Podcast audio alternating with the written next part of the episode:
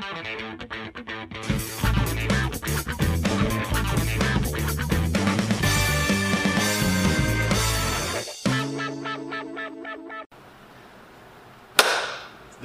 všetky hamburgerové deti. Budeme musieť kričať v týchto ruškách a v týchto horúčavách, ale to nevadí, lebo dnes sme tu s úplným výkvetom slovenskej ekonomie na stredných školách. Sú to vlastne finalisti z finále Slovenskej olimpiady. Tretieho ročníka ekonomickej olimpiády a sme tu všetkým v rúškach a hrozne sa potíme, tak dúfam, že nás bude dobre počuť na tomto videu. Ale tak Monika, povedz nám, že koľko vlastne bolo prihlásených študentov celkovo a tuto máme tých akože top 3. Skoľka tých? Top 3 a celkovo v prvom kole sa zapojilo vyše 6500 študentov z celého Slovenska a potom následne postupovali do ďalšieho kola nejakých 500 študentov. Do celoslovenského finále postupilo 50 študentov a to sú prví traja, ktorí najlepšie obhajili svoje ekonomické vedomosti v písomnom teste a následne ešte aj v ústnom kole. Takže my sa ich trošku dnes popýtame, že aký mali dojmy z ekonomie aj z tejto olimpiády. To sa ich nebudeme pýtať, to nás nezajíma. Feedback nás nezajíma. Tak veľmi v krátkosti sa iba predstavte, že ako sa voláte, z akej ste školy, že odkiaľ a čo vás baví na ekonomii najviac, aká téma? Tak začni. Okay. Takže volám sa Samuel Mihalčík, chodím na bilingválne gymnázium Milana Hoďu v Sučanoch a ekonomia ma začala baviť už v podstate od útleho veku, kedy som sa začal venovať hlavne financiám a investíciám. A neskôr som však presedlal trochu na fyziku, tam bola tá páročná kríza, počas ktorej som sa venoval niečomu inému ako ekonomii. Avšak potom časom som zistil, že ekonomia je to, čo chcem študovať, to, kde sa vidím v budúcnosti. A čo ma teraz v poslednej dobe najviac baví na ekonomii, je behaviorálna ekonomia, a teda ľudské správanie v rôznych situáciách, ich fenomény a to, ako, ako sa v podstate správajú a prečo tak konajú. Teraz si čítal tie knižky Kahneman, myšlenie rýchlo pomalý a títo páni. Dobre. Ďakujem. No, ja som Martin a som uh, pôvodne z Poštovej, to je moja alma mater v Košiciach. A, avšak teraz už uh, sa mi podarilo zložiť maturitnú skúšku, takže idem študovať do Anglicka na University of Warwick a budem tam študovať nie úplne čistú ekonómiu, ale aj v spojení, no predovšetkým to bude matematika v spojení aj so štatistikou a s ekonómiou. No a na ekonomii som sa dostal asi iba tak, že sme sa o tom tak cez prestávku vášnivo rozprávali a mi povedal kamarát, že tak poď skúsiť akože aj ekonomickú olimpiádu, tak som skúsil a vlastne tam som sa podľa mňa až skoro so žiadnymi znalosťami som sa dostal až do celoslovenského kola, to bol minulý rok. A potom, ako keď už som zistil, že tak som možno v tom tak pomerne dobrý, tak som sa začal akože viac tomu venovať a predovšetkým ma zaujíma akože taká tá no viac makroekonómia, tak tie rôzne pohľady na ňu, akože čo ja viem, akože prečo je tá Keynesi, ten keynesianský pohľad nesprávny a tak akože celkom o tom najradšej čítam. Tak to nás neteší, že vlastne ti nestačí, že nepotreboval si žiadne vedomosti, aby si sa dostal cez prvé kolo, ale... Vedomosti mal, ale asi to nebolo, že prioritne určené na tú olimpiádu, že nejaká extra príprava, že No ale dobre, tak som sa nepripravoval. tak, ďakujeme. A tak tu máme mikro, toto je makro a tretia. Tak, e, moje meno je Richard, konkrétne Klimko. A som z Prešova, možno tak nezvyčajne. Mm, práve pre túto olimpiádu chodím na elektrotechnickú priemyslovku. Ale je to odbor zameraný práve aj na tú kombinácia tej elektrotechniky, ekonomiky a všetkých týchto oblastí. E, mňa peniaze ako také fascinovali už od mala pretože to má peniaze, má istú nejakú kúpnu silu a ako mali už vždycky som ich snažil nejakým, nejakým spôsobom uchovávať, neminal, neminal som ich na nejaké cukriky a podobne. A čím som bol starší, tak som viac a viac sa o to zaujímal. A na ekonomii ma fascinuje to, akým spôsobom ju ľudia vedia aplikovať. A to, že v podstate nie je jedna správna odpoveď. Všetko sú len nejaké teórie, ktoré majú svoje klady, nejaké zápory. A v kombinácii s nejakou politickou agendou, ako to niektorí ľudia vedia zneužívať a manipulovať davy tými svojimi ekonomickými taraninami. A to je aj dôvod, prečo sa o to tak zaujímam a snažím sa, aby keď, keď niekto mi niečo povie, aby som mal na to vlastný názor. Takže to je jeden z dôvodov, prečo Čiže aj politická ekonomia ťa tak trochu zaujíma, alebo... Jednoznačne, pretože práve tých 150 ľudí, ktorí sedia v parlamente, ovplyvňujú naše každodenné životy, od, odkedy my si staneme a umieme si zuby zubnou kevkou, ktorú sme si museli kúpiť, až do večera, keď prídeme domov autom budeme platiť spotrebnú daň na tom benzíne. Čiže nesmieme to brať na ľahkú nikto jeden z nás, pretože sa nás to týka všetkých a všetci sme slovo. Takže super, takže tu máme mikroekonómiu, makroekonómiu, verejnú ekonómiu, takže zastúpenie všetkých ekonomí. Teraz ešte možno také jedno rýchle kolo, že kam chcete ísť na vysokú školu a prečo nie je na Slovensko? Teda toto som to už dobre typol, to si, ty si dobre povedal. No, minimálne u mňa hrá rolu to, že vysoká škola je len prostred, je teda len inštitúcia, ktorá nám má dať vedomosti, ale aj to prostredie, v ktorom sa nachádzame. A teda, že zväčša tie svetové uh, známe univerzity poskytujú aj niečo také, ako že tí ďalší ľudia, alebo moji spolu, budúci spolužiaci, budú tiež akože pomerne zaujímaví ľudia, od ktorých sa môžem tiež niečo naučiť, mm-hmm. čo nie vždy vidím na Slovensku, keďže ako vieme, je celkom veľa miest na univerzitách a tým pádom tá kvalita nie vždy je úplne taká, aj, aj tých ľudí, ktorí tam akože študujú. Na základe tohoto bol pre mňa jeden taký hlavný bod, prečo by som chcel študovať do zahraničia. Ktoré krajiny vidím teraz v poslednom čase, je teda Amerika, USA a Holandsko, sú to hlavne akože dva body. Hej, že v Amerike je to práve to prostredie, pretože sa chcem zaujímať hlavne startupmi a vývojom nejakých nových technológií, nových firiem, nových produktov a práve Amerika je to prostredie, ktorá poskytuje akože to najlepšie pod, podhubie na to, aby sa niečo takéto mohlo tvoriť, mohlo vyrábať. A z toho dôvodu... A si, ty si peták? Teraz som v podstate piatak, ktorý maturujem Ale tak si zistival, že ako to je v tomto korona čase, že či sa dá do Ameriky ísť študovať, či je to nejaký problém, alebo... A, no, je to pomerne problém, keďže o, aj, aj distančné vzdelávanie veľmi nepodporujú, avšak o, ja som skôr taký akože idealista, a z toho, z toho dôvodu sa až tak, nie, že nezaujímam, ale že verím, že táto, táto kríza prejde a ke, vtedy, keď ja pôjdem tam študovať, tak už tieto problémy nebudeme mať. Čiže... Nebudeme mať rúška. Áno. Za, zároveň ešte, že som ochotný si zobrať aj gap, takže Aha. počkať na tú situáciu. Ty si vlastne povedal, že... University of Work. Ja, hej, ja idem do Anglicka. Aha. Už, to, už si je dobrá, už je dobrá. Hej. A, to je také a na základe čoho si sa rozhodoval, že čo boli také kritéria, že, že toto musí tá škola mať? No, chcel som ísť prirodne na čo najlepšiu školu, keď som si pozeral akože v rebríčko. A taktiež som chcel z Miloslovenskej, než aby som skúsil niečo nové, aj akože skúsiť žiť samostatne v nejakej inej krajine. A takisto to, že tie lepšie univerzity v zahraničí tak ponúkajú okrem že lepšieho vzdelania aj o mnoho viac príležitostí, a mi prišlo, že sa proste dostanem úplne niekam inam, keď začnem študovať na niektorej z týchto univerzít. Mm-hmm. No a v mojom prípade je tam taký ten maličký Slováčik, ktorý kričí vo mne, že nech nejdem nikde za hranice. Možno ani nie tak preto, kvôli tomu, že by som si myslel, že slovenské školstvo je v nejakom ideálnom stave, to vôbec nie. Ale chcem zostať na Slovensku. Jednoducho je to moja rodná zem, rodná krajina. A ak sú tu veci, ktoré sa mi nepáčia, tak poďme ich zmeniť, hej? lebo keď každý bude uvažovať takýmto spôsobom, že nepáči sa mi tu niečo, idem preč, tak potom toto zmení. A ktorá univerzita na Slovensku?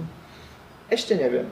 To je také, že viem, že chcem študovať logický ekonomický smer, ale...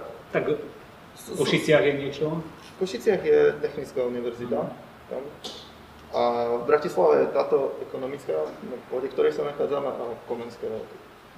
A v strede je Slovenská Banská distrikcia nejaká?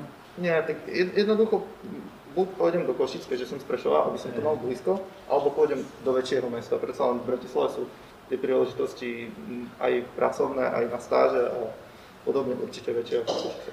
A vieš aj nejaký smer, ktorý by ťa zaujal, čo by si chcel študovať? To je to, že neviem.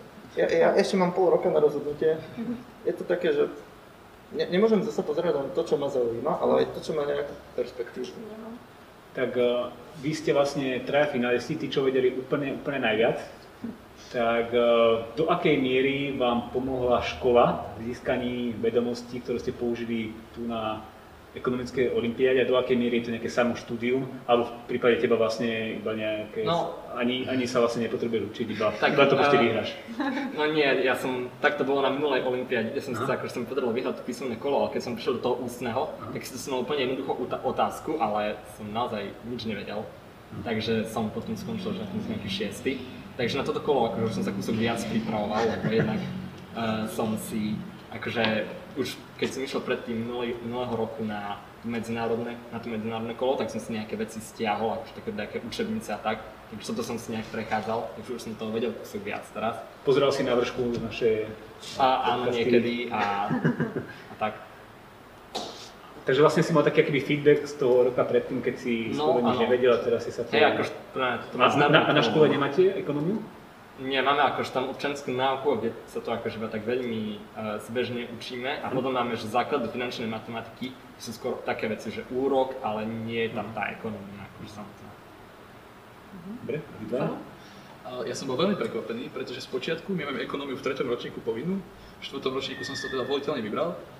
A z počiatku som si myslel, že teda tá naša pani učiteľka bola na nás veľmi prísna a mnohokrát akože veľmi, že sme si memorovali veci. A nevidel som v tom úplne zmysel, keďže ja mám rád veci skôr také pragmatické, praktické, že ich viem priamo nejako využiť.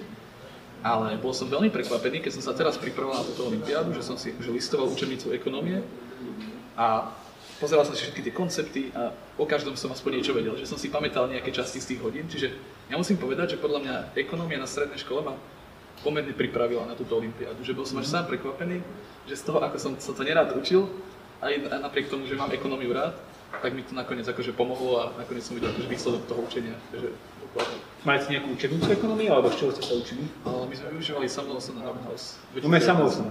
Paráda, vysančenia, to ste vlastne už ako... Ako vysokoškoláci v podstate postupujeme. Paráda, paráda. No?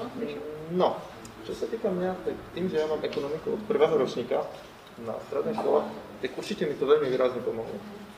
A moja taká nie veľmi pekná vlastnosť je, že musím sa nútiť, keď niečo chcem robiť. Ja sa rád plakám, hej.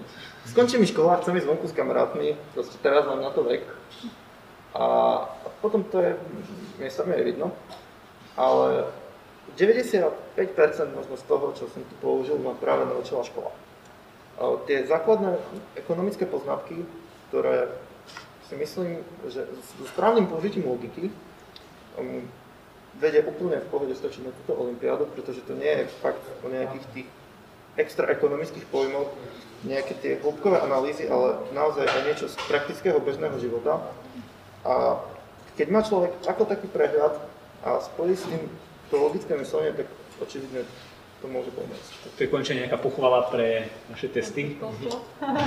Naše, testy, ktoré sa snažíme robiť práve tak, aby boli akoby také aplikačno-logické a človek musel rozmýšľať. Ešte mňa keby zaujíma, uh, ako vaše školy zvládli koronakrízu. Nemusíte nejak keby obširne, iba že boli ste teda doma, či mali ste nejaké video hodiny, alebo vám posielali iba nejaké úlohy, alebo uh, ste mali nejaké prednášky vopred nahraté a potom ste sa ste si púšťali. Ako vaša škola zvládla koronakrízu? A, no, môžem povedať, že rovnako ako pre školu, tak aj pre nás študentov to bol šok, pretože predtým sme dlho lobovali za to, aby sme mohli mať akože distančné vzdelávanie, aby sme napríklad štvrtok, piatok nemuseli do školy, ale že bude- budú tie hodiny natočené. To ešte pred koronakrízou ste lobovali? Áno, áno, toto sme akože chceli, hej, že, a čo bolo prekvapivé, že keď sa to reálne stalo, tak to bolo akože veľmi smutné, pretože zrazu nám tá škola začala chýbať, hej, zrazu sme sa chceli rozprávať s kamarátmi, ale sme nemohli. A z tohto dôvodu to bolo akože pomerne smutné. Ako to škola zvládala? Môžem povedať, že pomerne dobre, pretože o, konečne sme mali takú inú stránku toho vzdelávania, pretože dovtedy sme sa zväčša, mali sme nejaký výklad, zväčša nás niečo učili, ale teraz už boli tí učiteľe nútení na poslade nejaké materiály, na ktorých sme mohli pracovať sami aj doma. A vďaka tomu sme aj sami museli sa zamyslieť nad niektorými vecami a premýšľať nad tým, ako čo vyriešiť, aký problém zvládnuť, ako napísať túto esej.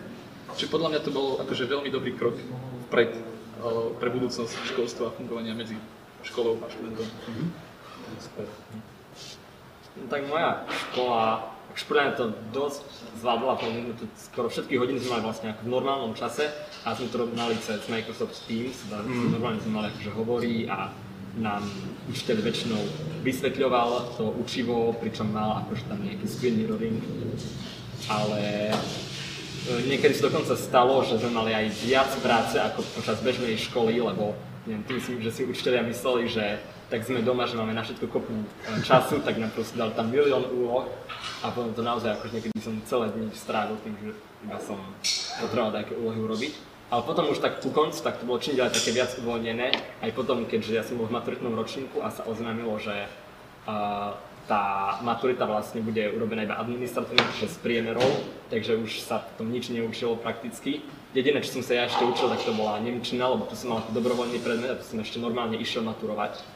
A tam to tiež akože dosť dobre fungovalo aj cez Microsoft Teams. No, to je taká dobrá otázka na tú maturitu, že ako to vnímaš, že bol to dobrý krok, zlý krok, že ako to vnímali tvoji spolužiaci, že pohoršilo im to nejakým Mm. spôsobom, alebo sa to sťažoval, naopak, že alebo im to Nie, naopak podľa mňa akože sa všetci akože, tam sa nikto nemohol sťažovať, že by to bolo zlé, lebo buď mal človek uh, lepšie známky, než to normálne vedel, teda vtedy bol spokojný a dostal akože tú známku z priemerov a ak by mu z priemerov vychádzala horšia známka, než si myslel, že to vie, tak by mal stále možnosť ísť normálne maturovať. Teda akože to bolo fajn iba A boli takí spolužiaci, ktorí išli normálne na prvú? No, bolo nás kopu takých, čo sme mali nejaký dobrovoľný predmet, či už jeden alebo dokonca dva dobrovoľné predmety. Takže nás išlo celkom dosť maturovať, ale neviem, čo vôbec, ak to išlo maturovať na to, aby si popravil známku. Dobre, pár ľudí asi išlo. No, zase ja. Čo sa týka mňa, ja, ja mám hrozne rád ten individualizmus, aby to bolo proste na, na človeku, že máte nejaký termín, dovtedy treba nejakú prácu urobiť, odovzdať a, a mať pokoj. Aby som nemusel sa tváriť, že, že niekde idem, aj keď mi to nič nedáva. Čiže ja, ten, práve to domáce vzdelávanie mne sa osobne páčilo. Myslím si, že škola to zvládla. A mne sa páčilo najviac to, že sme nemuseli mať, zrazu nemal som 34 hodín do týždňa, na ktorých som musel povinne byť. Mali sme možno 5 hodín naozaj. A všetká tá komunikácia, všetky tie testy, zadania boli práve tou formou, že prišiel materiál, prišiel materiál, ktorého to máme čerpať, my sme to vypracovali a ja som s tým bol spokojný. Zistil som, že namiesto toho, aby som bol 7 hodín denne v škole, mi stačia nejaké 2-3 hodinky a potom si môžem robiť svoju prácu. A to sa mi naozaj páči. Taký ten self-management. Dobre, tak teraz sa ešte trošku, trošku dotkneme uh, ekonomie. Toho, aké máte názor na to, ako na Slovensku sa riešila korona kríza, ako štát reagoval a či na to vôbec máte nejaký názor, či ste to sledovali, že uh, ako sa tým podnikateľom pomáhalo, nepomáhalo, či sa malo viacej pomáhať, alebo možno, že viacej nechať na nejaký, na nejaký trh. Aký máte túto názor? Alebo kľudne môže byť, až nemáte názor, hej, že nie každý sleduje všetky uh, ekonomické veci. Možno niečo také konkrétne, čo ste zachytili, že viem, že tam boli nejaké veci ohľadne nájmov a podobne, kde sa riešila veľmi minimálna mzda posledné mesiace, tak kľudne sa môžete k tomu vyjadriť. Alebo nejaké krajiny, ktoré sa vám zdá, že môžu reagovať nejak lepšie. Možno sa môžem vyjadriť práve k otázke tých o nejakých pomoci pre podnikateľov, ktoré štát dával, tak mi to prišlo veľmi akože administratívne heavy, čiže ťažké na to, aby si to nejaká malá firma mohla dovoliť vyplniť a spraviť a že bolo to pomerne náročné. Čiže možno tiež nejako zjednodušiť ten proces toho, aby ten štát dal nejakú dotáciu tej malej firme, pretože aj moji rodičia sú podnikatelia a videli sme to napríklad na niektorých firmách, ktoré pre nás pracujú, že mali problémy a sa s tým vysporiadať. Takže očividne v tomto mohli spraviť možno trošku lepšiu prácu. Zároveň, keď sa bavíme možno o tom o počte chorých a opatreniach, ktoré boli z začiatku, tak si myslím, že tiež z začiatku to bolo možno práve preto, to bolo niečo nové, čo sme nepoznali, niečo, v, čo, v akej situácii sme ešte neboli.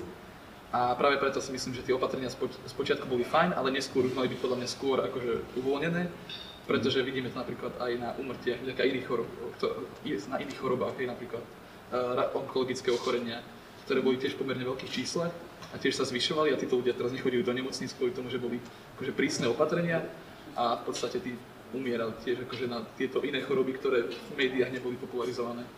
Takže myslím si, že fajn, že sme mali prísnu, akože prísne opatrenia, ale skôr mali byť podľa mňa uvoľnené. No a tiež akože súhlasím s tým, že proste boli niekedy naozaj veľmi prísne tie opatrenia. Čítal som nekedy, že aj v Veľkej Británii, kde mali úplný lockdown, tak tam tiež akože neviem, či dve tretiny z tých ľudí, čo zomreli, zomreli na koronavírus a zvyšok bol naozaj na tie choroby, ktorých sa dalo nejak predísť. Takže toto je tak, tak celkom problém. No a k tým podnikateľom, akože nie som veľmi zastanca toho, aby sa nejak veľmi rozhadzovalo peniazmi, akože určite ak štát zakáže niekomu podnikať, že mu povieš, tak musíš mať zatvorené, tak by mu potom akože mal nejak pomôcť, no, tak to nebola, nebolo rozhodnutie toho podnikateľa. Ale zase pri takých veciach ako tie nájmy, tak poviem, to je jednoducho vec, s ktorou akože treba do istej miery rátať. A ak chce štát im nejak pomôcť, tak by hlavne mal robiť skôr také systematickejšie reformy, napríklad naozaj znížiť daňovo odvodové zaťaženie a znížiť tú byrokraciu, tým im naozaj akože masívne po- pomohol. A ne, nepáči sa mi veľmi to, že tak sa rozdolo viac menej na základe nejakých sektorov, že tak teraz tí dostanú pomoc, teraz tí dostanú pomoc, lebo tam mi príde, že iba taký veľký priestor pre, nejaké, pre nejaký lobbying a preto, aby si niekto akože tam vedel mm, získať nejakú lepšiu podporu ako niekto iný. neviem, či si počul, že ako sa využívali, respektíve nevyužívali tie dotácie na najmy. Hm, Tak som bol prekvapený minulý týždeň, som počul, že, že veľmi málo podnikateľov to využilo a že vlastne ostalo tam veľké množstvo peňazí, plánujú ich eh, hodiť na umelcov. A že to ma mňa napríklad prekvapilo, hej, že som čakal, že práve túto dotáciu, ktorá akože asi nebola taká náročná administratívne, a zároveň bola presne namierená na tých, čo museli mať zatvorené, takže z nejakého dôvodu, neviem, či to zle vypočítali, ale veľká časť ostala nevyužitá. Ešte ty? No, ja si myslím, že opäť sa nám prelína tá ekonomika s silne politickou agendou, pretože niekto si z tejto koronakrízy urobil vyslovene politický lobbying a kampaň. Je to úplne neuveriteľné a pre mňa ekonomicky liberálne zmyšľajúceho človeka fakt nepochopiteľné. Tie tvrdé opatrenia, ktoré absolútne boli premotivované, úplne prehročené, a ako vidno, zanechalo to veľké šramy na našej ekonomike. A teraz naozaj, keď už teraz by sa mali obmedzovať, napríklad nočné kluby boli cez leto otvorené, ten, ten, tie, ten počet tých nakazených stúpal a nič sa s tým neurobilo. Počkalo sa až do 1. septembra, nesystematické kroky, príliš tvrdé a vidno, že niekto populisticky si z toho robí. Dobre, tak vidím, že ste rozhľadení a aplikujete ekonómiu kade tade vo všetkých eh, témach. Tak eh, my vám ďakujeme za rozhovor, ďakujeme, že ste sa prihlásili a vyhrali. A možno, že sa vidíme aj eh, znova budúci rok niektorým z vás. A sami sa vidíme znova o týždeň. Majte sa. Majte sa.